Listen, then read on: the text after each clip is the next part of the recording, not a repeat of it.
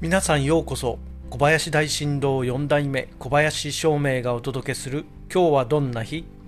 今日は2022年8月21日釈光です。暦は開く。扉が開くように物事を始めるのに良い日になります。そして三匹木星のあなたの8日間は？今週は落ち着いて静観してみましょう。物事を半歩外側から冷静に静かに見てみると気がつかなかった盲点が見えてくるかもしれません。輪の中心にいるよりも少し離れたところから静かに見守ってみましょう。きっといいことがありますよ。それでは今日も良い日で小林照明でした。